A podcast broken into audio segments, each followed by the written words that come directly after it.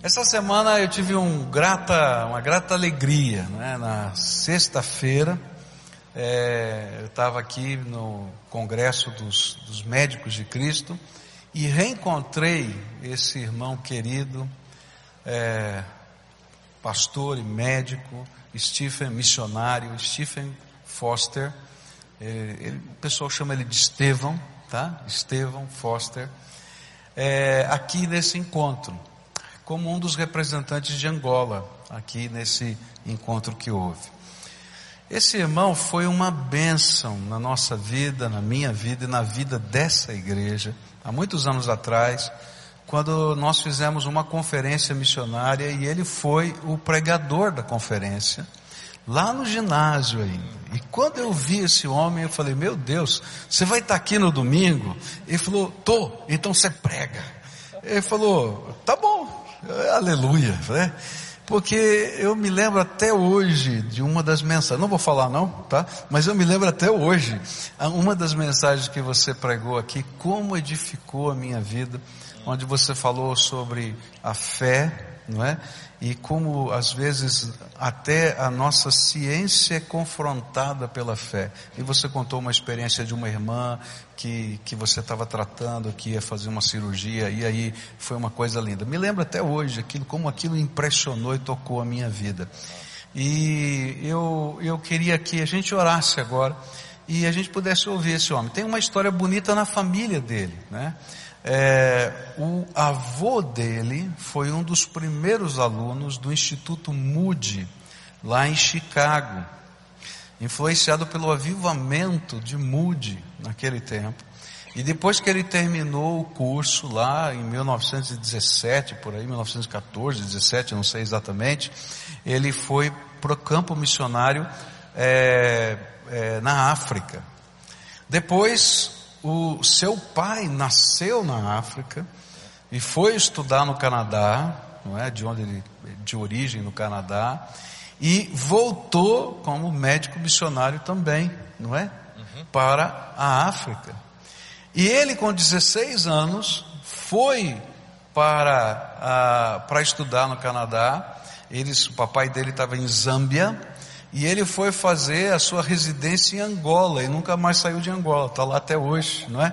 E como médico missionário. Então tem uma, uma história aí de três gerações em missão.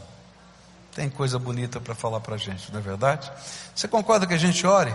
Vamos orar? Querido Senhor, muito obrigado pela vida desse teu servo, e pela vida da família dele. Que inspiração, Pai. E eu quero te pedir que nessa hora, quando ele vai proferir as palavras que o Senhor colocou no coração dele, que o Senhor abra os nossos ouvidos espirituais, de tal maneira que possamos receber aquilo que o Senhor preparou para nós. Escuta, Deus, o nosso clamor. É aquilo que eu oro em nome de Jesus. Amém e amém. Amém. Boa noite, irmãos. O pastor contou que os últimos semanas estão lendo e estudando o Evangelho de Marcos e os feitos de Jesus, as ações dele, e pediu para a gente contar um pouco da história que já passou nestas desde os dezoito anos que uh, eu tive o privilégio de estar aqui em noventa e nove, e um, claro, ainda bem que o pastor me fez lembrar, pois, francamente uh, estava a cozer a cabeça para tentar lembrar aquilo que, que uh, já disse, mas de facto, para entender onde a gente está hoje, temos que, enfim, pequeno relato de porque Angola e o que que Deus tem feito, e alguns uh, passos de fé que a gente tem aprendido por bem e que creio que ainda servem do desafio para mim. Porque de facto, para entender o que ser filho de missionário, neto de missionário, e as primeiras conversas em casa, sempre à volta de o que quer dizer trabalhar como missionário, e as primeiras perguntas que eu lembro-me ter, ter sido feito eram: o que vais fazer quando cresces? E eu sempre pensei, médico como papá. O avô era tradutor da Bíblia da Kaonde, do povo Kaonde, no centro-noroeste da Zâmbia. Foi lá em dezessete, o meu pai nasceu em vinte e quatro, dois dos meus tios, um tio e tia, não chegaram da idade adulto, por, ser, por serem influídos, enfim, um apanhou uma meningite, outro uma encefalite, e um faleceu com oito, dois anos da idade, outro com vinte e um anos da idade, mas nunca desenvolveu o seu cérebro além de seis meses da idade. O meu pai então foi evacuado para Canadá dos quatro anos de idade. Não viu seus pais por treze anos. Durante aquela depressão de vinte e nove a trinta e cinco, não foi possível os missionários viajar. E depois da Segunda Guerra Mundial veio em trinta e nove e era difícil visitar e atravessar o Atlântico por barco, era perigosíssima. Então, todas estas coisas conspirou, mas o meu pai queria ser missionário na China. Mas China fechou-se no ano em que ele graduou de medicina, em quarenta e sete, em Toronto. Então, papá começou a perguntar de onde mais iria. E Deus incomodou seu coração para ir para a Zâmbia. E quando saiu do barco no Cape Town, eu no colo com oito meses da idade, a nossa, a minha avó dizia ao Robert, lembra o, o seu segundo nome, é o Livingstone, e se alguém conhece a sua história, conhece que doutor David Livingstone em mil oitocentos e quarenta foi para a África, Botsuana hoje, e depois descobriu e traçou linhas entre onde o foz do rio Zambeze deságua a Moçambique, e depois já traçou a linha do rio Zambeze, as quedas de Vitória, lá no meio da África Central, entre Zimbábue e Zâmbia, e depois seguiu para o oeste, indo e atravessando Angola, e descreveu lá os efeitos de quatrocentos anos da ocupação do, do Império Português, No, no, no país da Angola. Alguns têm dificuldades em entender que a influência portuguesa lá começou antes da chegada aqui em Brasil dos portugueses em mil e quinhentos. De facto, em Brasil, Angola antecipou dezessete anos a, a descoberta. E o Vasco da Gama, passando pela Vila de, do Cabo e Cabo de Boa Esperança, assim, traçou linhas até os índios. E então, Angola foi marcada para longos anos, então meia milênia de influência portuguesa, de tal ordem que um terço dos escravos que foram tirados da África saíram de Angola. Estima-se em três, quatro milhões das pessoas saíram da Angola do longo dos trezentos, quatrocentos anos da, da escravatura. A Igreja Romana Católica recebeu Angola como se fosse dádiva do rei portuguesa, e então teve uma influência completa até mil oitocentos e oitenta. A morte de David Livingstone em mil oitocentos e setenta e três trouxe muita gente a comprar a sua biografia. E a sua biografia detalhou o que se fez o governo português na Angola, e clamou e chamou uma geração para dizer: segue os trilhos que eu lhe mostrei e vão encontrar oportunidades de pregar o Evangelho do oeste até o leste da, da África, e vocês vão encontrar desafios de povos que não conhecem. A minha avó e os avós leram aquela biografia. juntaram com uma missão que foi fundada uns dezessete anos após da morte do David Livingstone.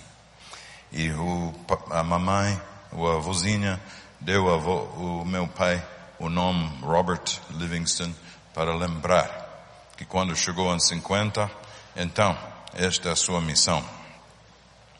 Trabalhar no centro da África. E o pai teve o privilégio de estar lá dezesseis anos na Zâmbia e fez aí dois hospitais. Em sessenta e seis veio para a América por três anos. Em sessenta e nove o, o, a guerra de independência tinha arrebentado em sessenta e um na Angola. O fruto destas guerras era que os portugueses deduziram que a razão que o africano queria a independência era que não estava só lendo a Bíblia, mas estava a ler Karl Marx e mais alguns autores, que se falava de independência da África e de, de Angola em particular. Então, estas coisas aconteceram de tal maneira que os trezentos missionários que já começaram em mil oitocentos e oitenta, indo para Angola, construindo hospitais, escolas, clínicas, etcétera, já cresceram muito. Tinha mais de trinta hospitais construídos. Mas a nossa missão tinha sessenta missionários em sessenta e só quinze em setenta. O papá requereu um visto para lá, dizendo que o lugar mais carente era Zâmbia, ou era Angola. Eu era finalista na medicina em setenta e um, pedindo a Deus, ó Deus, esclarece afinal o que eu devo fazer, o que quer dizer ser médico missionário. Então, aceitei o desafio de passar uma simples estágio de três meses no seio da Angola, numa leprosaria, num lugar chamado Cabango, no centro do país. E ali comecei a ver, afinal das contas, cirurgia faz muita falta, e voltei para o Canadá fazendo um pedido à Faculdade de Medicina em Toronto para me formar como médico cirurgião, com o intuito que um dia talvez ia ensinar cirurgia ou medicina, e não sabia onde. Mas Deus tocou durante aquelas cinco anos de residência. Casei-me uma menina do Canadá, e em setenta e quatro a gente estava a ajoelhar em casa a dizer, oh Deus, manda um médico para tra- trabalhar ao lado do pai. De facto seria bonito se desse ao pai a oportunidade de fazer uns meses fora de Angola em férias. Após cinco anos sozinho, num hospital de sessenta leitos, chamadas trezentos e sessenta e cinco dias por cinco anos seguidos, já começa a ser um pouco de peso.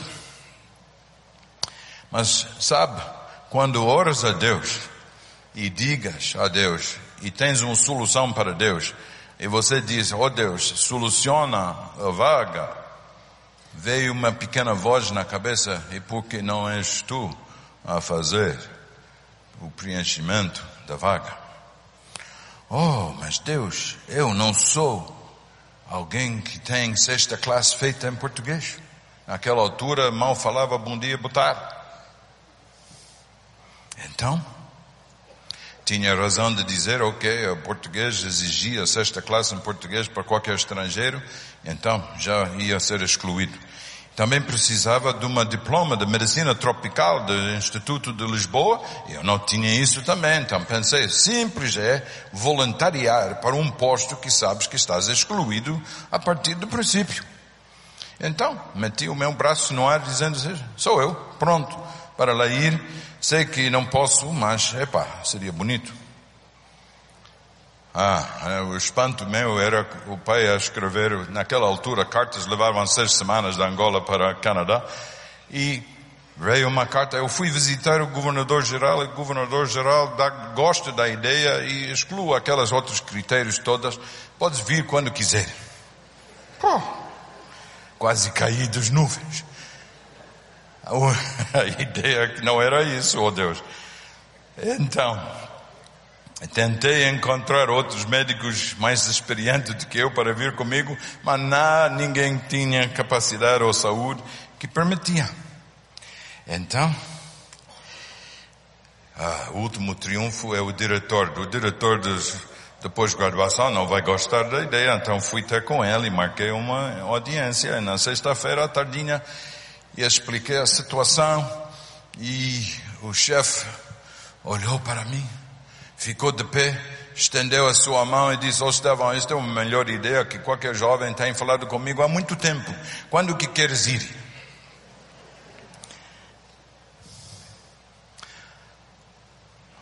Caí outra vez.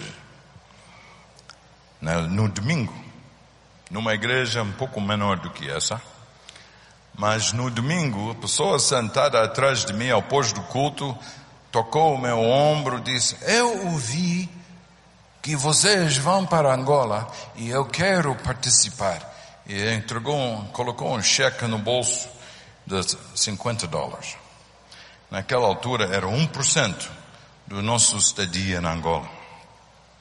E dentro de semanas, Deus providenciou tudo e a gente chegou lá dia um de julho de setenta e cinco, pensando que a troca de independência da Angola seria como na Zâmbia, em sessenta e quatro. Uma troca de bandeiras, um canhão que faz boom e uma bonita palestra de uma grande senhora da Inglaterra, do, do, do Portugal, e assim seria. Mas não, não, não. Os booms na Angola era A K quarenta e sete e, e os três lados, cada um dizendo que vamos lutar para a independência. Uns tinham russos e cubanos atrás deles, M P L A. A UNITA tinha os chineses atrás deles e o F N L A tinha sul-africanos. Então a Guerra Fria arrebentou quente na Angola. Todos os desafios desapareciam. O povo que queria a sua independência de Portugal e mandaram trezentos, quatrocentos mil portugueses embora dentro de mesas, reconheceram que afinal das contas não era tão fácil viver quando não tem médico nenhum no país, não tem engenheiro nenhum. Do, no dia onze de novembro éramos quatro médicos na nossa parte da Angola Leste para umas dez milhões de pessoas. Quatro médicos. Como fazer? Quando Deus abriu porta para eu voltar para casa no Canadá, era muito simples como responder. O meu irmão estendeu a sua mão e disse: "Olha, doutor, vais embora, sim, mas ficas a saber que nós aqui vamos orar que tu has de voltar." Dois anos depois, duas bebês tinham chegado, duas filhinhas. As minas estavam-se a plantar, a guerra de guerrilha, a UNITA M P L A estava começando. Os hospitais onde o pai trabalhava em setenta e cinco, setenta e seis foi derrubada, nem ficou uma tijola em cima do tijolo. Os nossos leprosos lá foram queimados ao vivo pelo exército cubano. Mais de cem doentes queimados com gasolina. E eu vou levar as minhas filhas para lá? Imagina o que os sogros estavam a pensar em Toronto. Você está louca levar as nossas duas pequenas netas para lá? Mas as palavras do senhor Silva: "Estamos nós aqui orando que tu has de voltar." Afinal das contas, iria dizer que ao senhor Silva, um dia que tenho que prestar contas ao meu Deus, será muito simples a sua a pergunta de Deus: "O que fizeste com a visão que te deste?" Eu te dei uma visão para servir em Angola. E como que fugiste? As desculpas da guerra eram razões de fugir do, de Deus? Pois afinal das contas nós confessamos um Deus que diz: "Eu conto até os teus cabelos, e por que que tu estás preocupada dos teus dias nesta terra? Porque estes dias aqui são apenas uma dádiva em preparação para dias muito mais significativos, não são? Ah, pelo menos confessamos isso, mas viver isso? E o Deus que diz, não te preocupe de manhã, porque eu tenho, eu sou o Deus do hoje e o Deus da manhã. Quais são as nossas preocupações? Onde vamos comer, o que vamos, onde vamos dormir, e o que, o que, o que vamos vestir, e aquelas preocupações todas não seriam suficientes para dizer não, ou vamos pelo menos dizer, é bem capaz que um exército ou um governo marxista não vai aceitar missionário cristão, então vamos lá ver, se aceitem. Havia um, um hospital missionário que, que aguentou a batalha e ainda estava de pé. E eram dois médicos contra uma milhão de pessoas ao redor de trinta quilômetros do hospital. doutor Breschê e o meu pai, eles disseram, olha, vamos arranjar um visto para você. E chegamos em setenta e oito, já fazem trinta e nove anos mês passado, e Deus abriu portas apesar de guerra, apesar de confusão. E deu-nos doze anos abençoados em Caloquembe, como nunca podia imaginar. Mas sempre roeu no meu coração, como vamos fazer para a preparação do futuro médico angolano, para levar a saúde nos confins da terra angolana. A nossa pastor Octávio, Aliança, secretário-geral da Aliança Evangélica, nos meados, nos noventas, no tempo de paz falsa que abriu-se em noventa e dois, me desafiou, Estevão, venha pensar o que vamos fazer no dia em que haja tréguas e haja paz aqui, vamos ter que preparar para entrar no centro do país e as, e as pessoas e os povos não alcançadas pelo Evangelho e pela saúde, eles vão precisar gente e hospitais e pessoas. E quando estive aqui em noventa e nove, eu estava num mandato de quatro anos na direção da, igreja, da, da nossa missão SIM em Canadá, orando que oh Deus, abra portas para que essa gente pode voltar para Angola. A resposta desta, desta chamada da Aliança Evangélica, será possível ir lá contando com o apoio? Em maio de noventa e nove, um mês depois de estar aqui, o meu pai tinha visitado uma igrejazinha nas montanhas de North Carolina com trinta e duas pessoas no culto, num domingo à noite. E perguntou-se por que que andava duzentos e cinquenta quilômetros para ir numa igreja que nunca tinha ido na sua vida, ao convite de um pastor que não conheceu, que disse, venha pregar na nossa igreja. Papá passou lá uma noite. No fim do culto, um senhor pegou a mão do pai e perguntou, aquele hospital que você pensa fazer, quanto custa? E o pai respondeu, uma milhão vai dar para começar, uma milhão de dólares americanos. Dois dias depois, a campainha da casa tocou e este mesmo senhor está na porta. Posso beber um pouco de chá convosco? Entrou, sentou, a mamãe preparou um pouco de chá e o senhor disse, o doutor não sabia que eu sou dizimista. Ainda bem que falaram de dizimistas hoje à noite. Eu sou dizimista.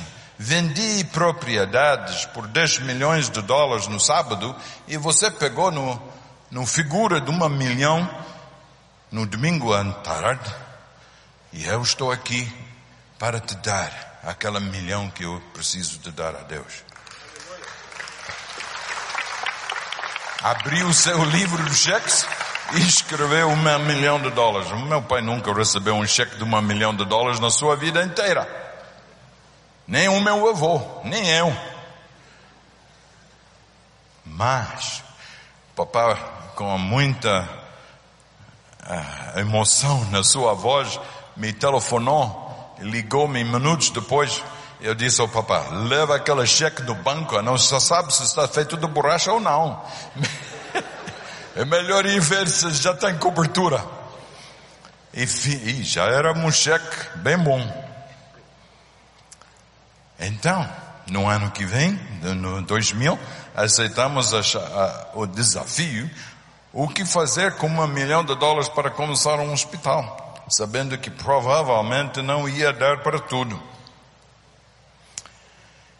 E começamos a identificar um lugar para trabalhar. Em dois mil e um, dois mil e dois, encontramos terreno, encontramos propriedades abandonadas e compramos vinte e oito hectares. E contact, contra, contratamos arquitetos na Namíbia, África do Sul, para depois desenhar uma linda hospital. Muito simples, tudo números no resto do chão. Nada complexo, quarenta e quatro leitos, duas salas de O P S, pequenas, sala de raio-x, quatro leitos na sala de banco de urgência, sete consultórios, uma incluindo para dentista, e em fé que Deus iria multiplicar, porque quando de facto começamos a fazer as contas, o menor proposta do construtor era um vírgula sete milhões. Pô, só setecentos mil acima do, do orçamento estabelecido. E depois, quando os inspetores vieram dizer: não, tens uma falta de uma lavanderia, falta uma mortuária, falta uma cozinha, pá, mais setecentos mil em construção. Mas quando abrimos as portas no dia dezesseis de outubro de dois mil e seis, Deus tinha providenciado e multiplicou aquele milhão até quatro milhões de dólares. Eu aprendi uma lição: com a migalha que Deus te dá, põe-se em trabalho. Não discutas que não tens tudo o que precisas, mas com pouco que tens, mostras fiéis, Deus há de multiplicar. É uma lição que até hoje me marca, porque eu vi a gente começar o hospital e nem temos dez mil dólares para pagar as contas do fim do mês. vinte e dois empregados que contratamos para abrir os primeiros dias dos serviços. A primeira operação era colecistectomia de uma senhora que precisava. E no fim do mês tivemos que era preciso para pagar os vinte e dois empregados. No mês de novembro e dezembro, a staff crescer, e cada mês até cento e quarenta membros do staff. Hoje já temos tido suficiente entradas dos pacientes pagando dos seus bolsos, as suas famílias participando, para poder pagar cada mês os os custos daquela mês. Deus tem sido fiel em contas pós contas, e a nossa lema tem sido muito simples: saúde e esperança através de Cristo. Mas quando olhei nestes cinco dedos e os outros cinco dedos, e era o único médico, e o meu colega doutor Collins, médico da família que fazia cataratas, éramos os dois médicos, e com quem mais vamos trabalhar? Levando um hospital sozinho. E eu perguntei a Deus: mas se estamos certos neste alvo de servir, como é que Deus fará? E o que gostei, as referências deve ter feito nesses vossos estudos, como Jesus perguntou na multidão, quando cinco mil pessoas sentaram para comer: vamos lá ver quantos pães que tu tens. E eles trazem estas poucas coisas para Deus, os cinco, os cinco pães e os dois peixinhos. Epa, o que é isso entre todos? E se vamos fazer as contas, precisamos mais do que um ano de salário para comprar o resto. Estas impossibilidades. Mas sabe, o primeiro médico que me contactou para ser voluntário para um ano era um Roberto Reviello, de, rapaz da Argentina, que nacionalizou americano, que tornou-se Fulbright Scholar. Esse, alguns conhecem o que quer dizer Fulbright Scholar. É um, um grupo de jovens escolhidos cada ano pelo Departamento do Estado da América, os trinta e cinco mais brilhantes americanos, e mandam para todo o mundo para aprender. Este rapaz tinha sido desafiado por meu irmão do Moçambique, que trabalhou no Harvard e foi dar uma palestra sobre servindo Deus no Moçambique. Ele ouviu sobre a nossa família, a história do pai e do avô, e disse: quero estar convosco no dia um que abres, no dezesseis de outubro, dezesseis. A sua esposa era interna de medicina de Harvard, e eles chegam, ambas falando um pouco do português. Robert, conhecendo o espanhol desde pequeno, aprendeu português com uma facilidade. E era, imagina ter três, nós fazendo pequenas visitas no hospital, e eles a fabricar as notas, as papeletas de entrada, declarações de óbito. No terceiro dia do hospital não tivemos uma declaração de óbito para um inf... um óbito infeliz, coisas assim. E Deus nos deu elas para um ano. Hoje é professor de cirurgia global em Harvard, e me convidou em novembro para desafiar vinte e cinco jovens sobre a cirurgia global, por causa debate-se como levar a cabo. Mas eles me deixaram em dois mil e sete, oito, nove, dez, três anos sozinho. No fim de três anos sozinho, recebo uma carta por e-mail de um médico nos, no Xingu River, no rio Xingu, lá nas vossas Amazonas. Será que tens trabalho para mim? Hum, não custou muito para dizer, não vais acreditar. Então ele vinha, passou algum tempo comigo e disse, ficou convencido. E voltou para Xingu e vendeu tudo que tinha lá, voltou para os Estados Unidos, enfiou-se nas fileiras da missão S I M e chegou a trabalhar conosco. Outra menina, filha dos missionários portuguesas, que trabalhava no Queluz, na escola bíblica lá, aprendendo português desde que era pequena, de cinco anos de idade, pergunta um cirurgião onde há um lugar no mundo onde falam português, onde precisa um cirurgião geral. E o chefe do P A C S, Pan African Academy of Christian Surgeons, doutor Steffs, disse: opá, eu acabo de fazer uma visita no Lubango, você precisa ir lá. E hoje já faz cinco anos com gente. Então, pessoa após pessoa, já comecei a fazer contas esta tarde, e afinal chegou, Deus chegou de nos mandar, e está mandando ainda, até catorze médicos preparados para esta batalha.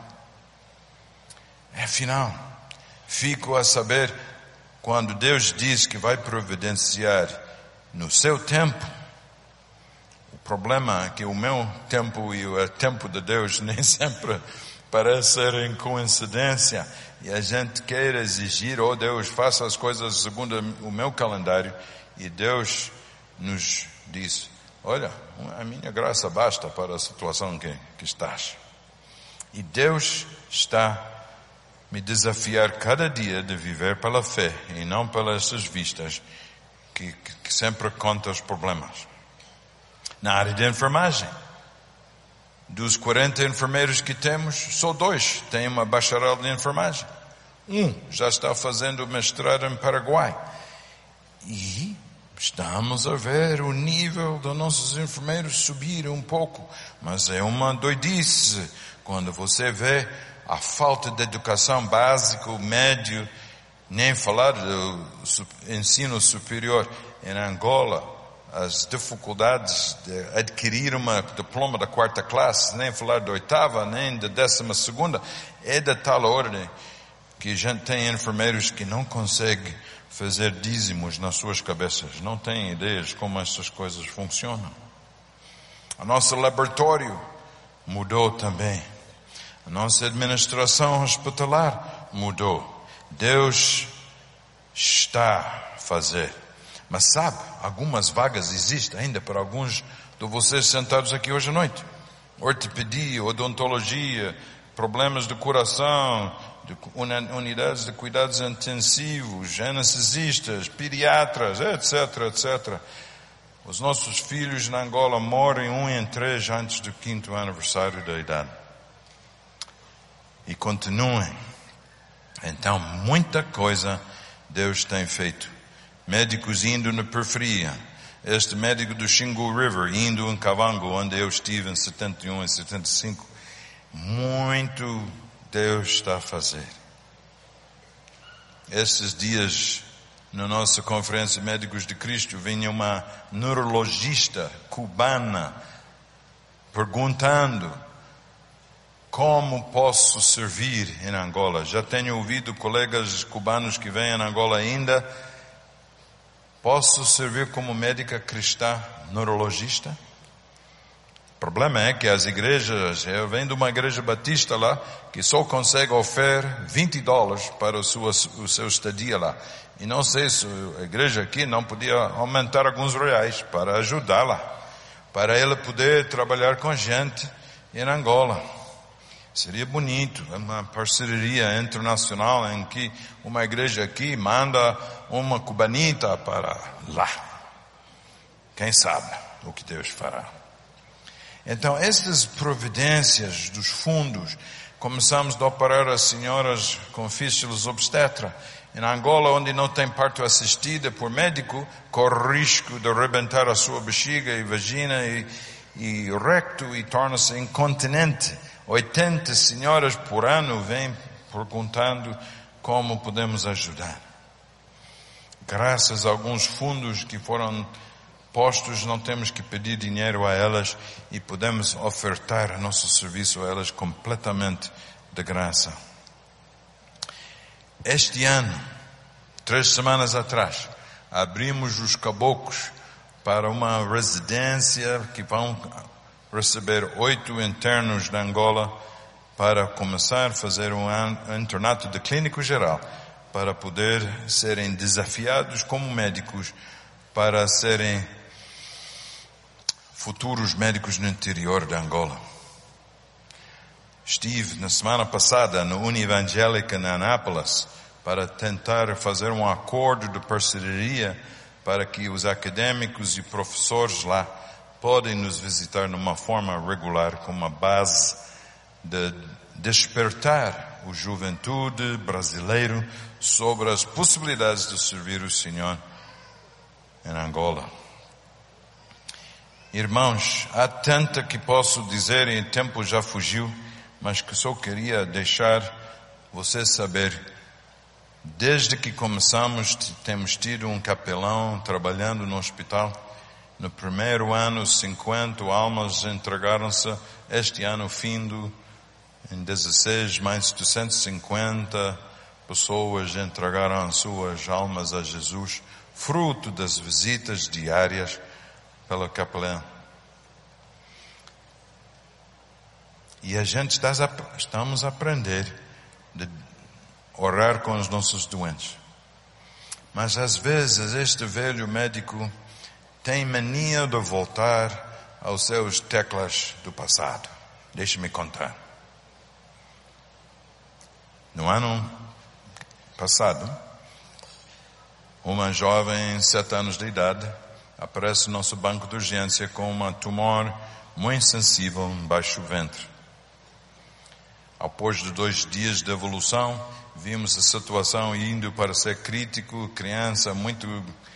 muito dorido. Abrimos a barriga num domingo à tarde.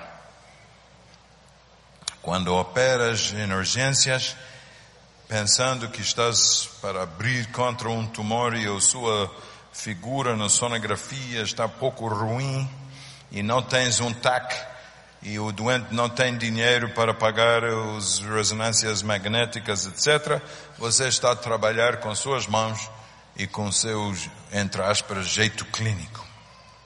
Ao abrir, descobre que o doente tem um rim deste tamanho ectópico, tipo o rim que chamamos em inglês uh, rim de pé de cavalo, horseshoe kidney. Afinal, ao abrir, desseccionando, cortei o ureter no lado direito. Ao procurar o ureter no lado esquerdo, não havia, não encontrei. Drenei este grande tumor, que afinal de contas era um rim obstruída, e pós-op só vi os índices, as funções deste rim ectópico e ir para pior.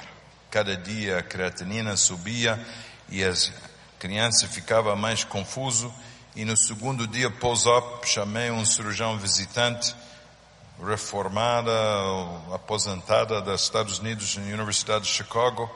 Vamos abrir a barriga outra vez. Era um urologista. Gastamos uma hora, duas horas dentro da barriga procurando como a melhorar esta situação. Mas, apesar de gastar horas dentro da barriga, não se resolveu, se melhor. Creatinina sempre subir, criança ficar confuso. E não há hemodiálise em lado nenhum em Angola, a não ser no capital, a mil quilómetros da gente. Numa segunda-feira, oito dias pós-op, reuni com a família, dizendo: preparam-te, o teu filho com sete anos de idade está morrendo. Está a ver a confusão dele, está a ver a sua fusquez na memória, ele não conhece quem é o papai e mamãe, está perdendo a sua vida.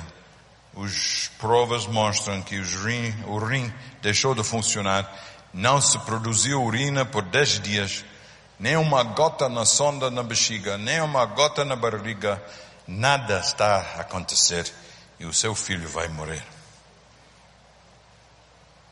Ao sair da cama para fazer um passo assim, ouvi uma voz na cabeça: "Ô Estevão, ainda não me pediu." Oh, parei, virei, voltei ao lado do doente e pedi ao pai aproximar. Opa, permite que eu oro com seu doente, com seu filhinho? Ele disse: sim, sim senhor, por favor. Então meti a minha mão em cima da cabeça da criança e oramos. Oh Deus, este é o filho teu, faça a tua vontade com ele. Eu esgotei a minha panela, este filho, ao meu ver, vai morrer, mas faz favor Deus, é teu, doente.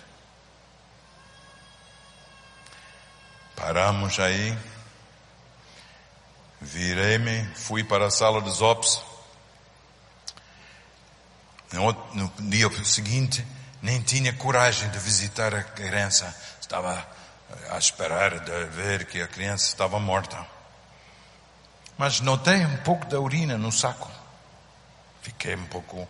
Hum, não acredito os meus olhos. Quarta-feira, dias, um, dois dias depois, eu fiz visita formal. Eu fui ver e já tem um saco com mil cc's da urina. Quê?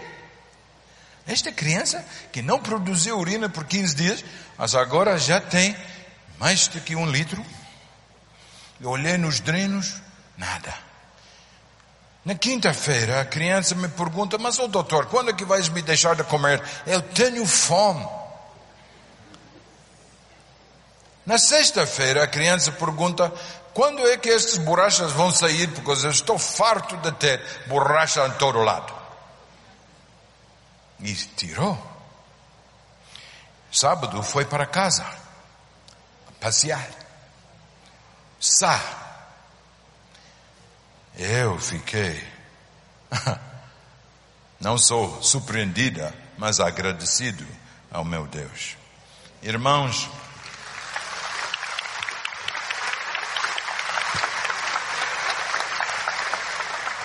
o poder de Deus em nossos dias é que precisa ser manifestado para que o mundo seja convencido que quando Pedro diz que não há outro nome debaixo do céu pelo qual a humanidade pode ser salva, será algo concreto, algo vivido, algo visível, de tal ordem que as pessoas tornam-se capazes de acreditar. Quando nos vejam, as nossas gente lá fora, nos vejam confortável no nosso lugar, sossegadinha nas nossas atividades, mas não cheirando de Cristo e não fazendo lembrar os outros indo ao inferno, infelizmente, muitas vezes por causa de nós, porque nós calamos na hora H, nós não testemunhamos convenientemente e esperamos o pastor fazer ou uma coisa acontecer na igreja. É tempo, irmãos, que cada um de nós entendemos o nosso papel de desafiar este mundo perdido como está, do seu lugar. Onde é o teu Deus? E se o nosso Deus é capaz de esticar a sua mão sobre uma criancinha em Lubango, é capaz de trabalhar através de cada um de nós, de tal maneira que o mundo seja convencido quem é Jesus. E nós temos o privilégio, não só de bater palmas, mas de fazer este mundo indo ao inferno como se fosse um comboio em cima do carril. E nós temos todo o privilégio de confiar que o Deus de ontem, o Deus de hoje, será o Deus de amanhã, que vai pedir contas a cada um de nós. O que fizeste com aquilo que sabes sobre este mundo? E como é que, enfim, balanço feito, a sua vida será? Vais ter desculpas ou vais ter oportunidades de dizer: obrigado por ter tido tanta paciência comigo, que aprendi lições dia após dia, para que possa testemunhar da graça de Deus, que basta para a nossa geração e as gerações vindouras.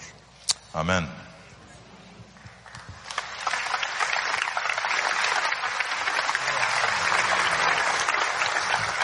Uau! Eu fico pensando, né? Porque a gente não tem dimensão do que ele está falando, não. Quem tem filhos aqui? Levanta a mão. Está afim de ir para uma guerra com seu filho?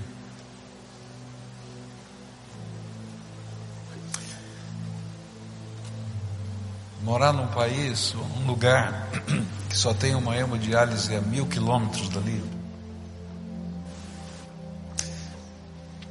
Agora tem uma coisa tremenda, é que o Deus que nos chama para essa obra é o Deus que nos sustenta, que nos ampara e que realiza os seus sinais entre nós. Eu acho tremendo isso que o doutor Estevão falou, porque é um homem experimentado, cursado, que abre a barriga para fazer as cirurgias, mas que sabe que ele é só homem, só homem, e que tem que aprender a ouvir a voz de Deus e voltar para orar para uma criança, e não como super-herói, como aquele que ainda diz: será que vai funcionar? Mas em missão os sinais de Deus acontecem. É assim que funciona. Como qualquer um de nós que dobra o joelho e diz: Senhor, quantas vezes você já orou por missões? Ah, eu já orei muitas vezes. A gente chega lá, recebe as notícias, né? Senhor, faz isso, Senhor, faz aquilo. E de repente o Espírito Santo diz assim: ok, estou agindo, mas eu quero usar a tua vida. Está disponível? Está disponível? E aí a gente diz: Senhor, não, não sei, mas quem sabe? E aí o Senhor vai encaminhando a gente por caminhos tão, tão tremendos, tão tremendos. E quando a gente acha que não dá, aí Deus vai fazendo os seus milagres e dá os seus sinais. um por cento, dez por cento, vinte e cinco por cento do que é necessário, Deus dá os seus sinais. Nessa hora eu queria convidar você para ficar de pé, para a gente orar juntos aqui. A gente vai orar por Angola. E você ouviu os desafios aqui. Tem muita coisa aqui que nós podemos fazer. Tem o desafio de gente que possa ir passar um tempo lá como, como ministro lá e, e como servo, como ajudante lá naquele hospital, gente da área de saúde ou alguém que queira servir, não é? Tem maneiras da gente ajudar, que é, quem sabe, ajudando essa médica que está lá em, em Cuba, não é? Para estar lá em Angola, quem sabe? A sua célula não é o caminho, e você pode então levantar recursos para isso, para a gente participar. Não adianta levantar uma vez, tem que levantar todo mês, para que essa pessoa possa viver lá. Mas há uma coisa que Deus quer fazer, porque é muito fácil pagar para alguém fazer alguma coisa, e é, às vezes isso se torna um desencargo de consciência. A gente paga para alguém fazer alguma coisa. Agora, o que Deus mais quer é que você dê a sua vida para a obra dele, e você faça aquilo que ele tem preparado para você, porque senão não tem sentido, né? E que você dobre o seu joelho e diga: estou indo, Senhor, para onde o Senhor está mandando. E uma coisa que eu ouvi nesse congresso que chamou muito a minha atenção é que Deus nos fez pastores das pessoas que estão ao nosso redor. Tá? As pessoas que você tra... com quem você trabalha, Deus fez você pastor e missionário entre eles. As pessoas que moram no teu prédio de apartamento, Deus fez você pastor e missionário para com essas pessoas. As pessoas com quem é, você anda e cruza na rua, Deus fez você responsável por elas, além daquelas a quem o Senhor envia você, como enviou Estevão, enviou o pai dele, enviou o avô dele para aquela região. E aí a gente tem esse mover de Deus. Então nessa hora eu queria orar, antes da gente terminar esse culto, e dizer para Deus: Senhor, fala comigo. Você concorda com isso? Fala comigo, qual é a minha parte? Porque a palavra, o título dessa campanha é Em Missão, ou seja, é um processo. Eu estou em missão, e você? Em missão. Em missão. Vamos orar por isso, você concorda? Pai querido, em nome de Jesus, nós ouvimos tantas coisas aqui, ouvimos uma história de três gerações do trabalho missionário, ouvimos, Senhor, de portas fechadas e de portas abertas, ouvimos, Senhor, de tempos de ansiedade, e ouvimos de tempos, Senhor, de milagres. Ouvimos, Senhor, da Tua graça, porque tudo vem da graça do Senhor. Mas, Pai, só o Teu Espírito pode aplicar essa palavra ao nosso coração. E eu quero te pedir, aplica essa palavra ao meu coração. Que assim como Estevão ouviu a voz do Teu Espírito: você ainda não me pediu nada, volta lá e ora por essa criança. Que o Senhor fale ao coração e à alma de cada pessoa que está aqui, e que o Senhor coloque visões de fé. E de repente alguns aqui têm pessoas amadas que precisam de intervenção do Senhor de todas as formas, e o Espírito Santo possa dizer: você ainda não me pediu nada, volta lá, volta lá, porque eu tenho o que fazer. Ou quem sabe, Senhor, como a gente ouviu aqui, Senhor, depois que a gente fez tudo, e a gente diz: bom, já tentei tudo, e o Senhor disse: você ainda não me pediu nada, volta lá, porque sou eu quem faço. Surpreende o teu povo, Senhor, surpreende o teu povo, surpreende o teu povo, Pai, revela a tua grandeza, ó Pai, que nós não sejamos, não sejamos a geração que apenas ouve falar das coisas do Senhor, mas que nós sejamos a geração que vive as coisas do Senhor, no poder da Tua graça. Que nós não apenas leiamos a respeito da história de gente, ou ouçamos o testemunho de gente que escreve a história, mas que nós possamos dizer: Senhor, eis aqui a minha vida, para o Senhor escrever a história de hoje através de mim.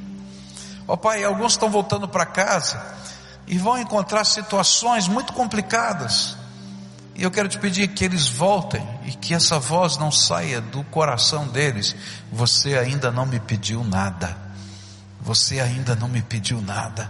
E que a gente caia com o joelho no chão para dizer: Senhor, agora eu vou te pedir, com toda a coragem e com toda a ousadia, porque Tu és Deus. Mas que o Senhor também mande de volta, porque aqueles que pedem precisam ser aqueles que estão colocando a mão para servir. E Senhor, que o Senhor esteja lá com eles, para que eles sejam instrumentos da graça. Levanta entre nós, Senhor, pessoas que queiram ir a todos os lugares dessa terra. Levanta pessoas que queiram, Senhor, ajudar a obra do reino de Deus em todos os lugares dessa terra. Senhor, coloca dentro do nosso povo, Senhor, gente que seja capaz de enxergar com os olhos da fé um hospital onde não existe nada, nem médico, quanto mais hospital.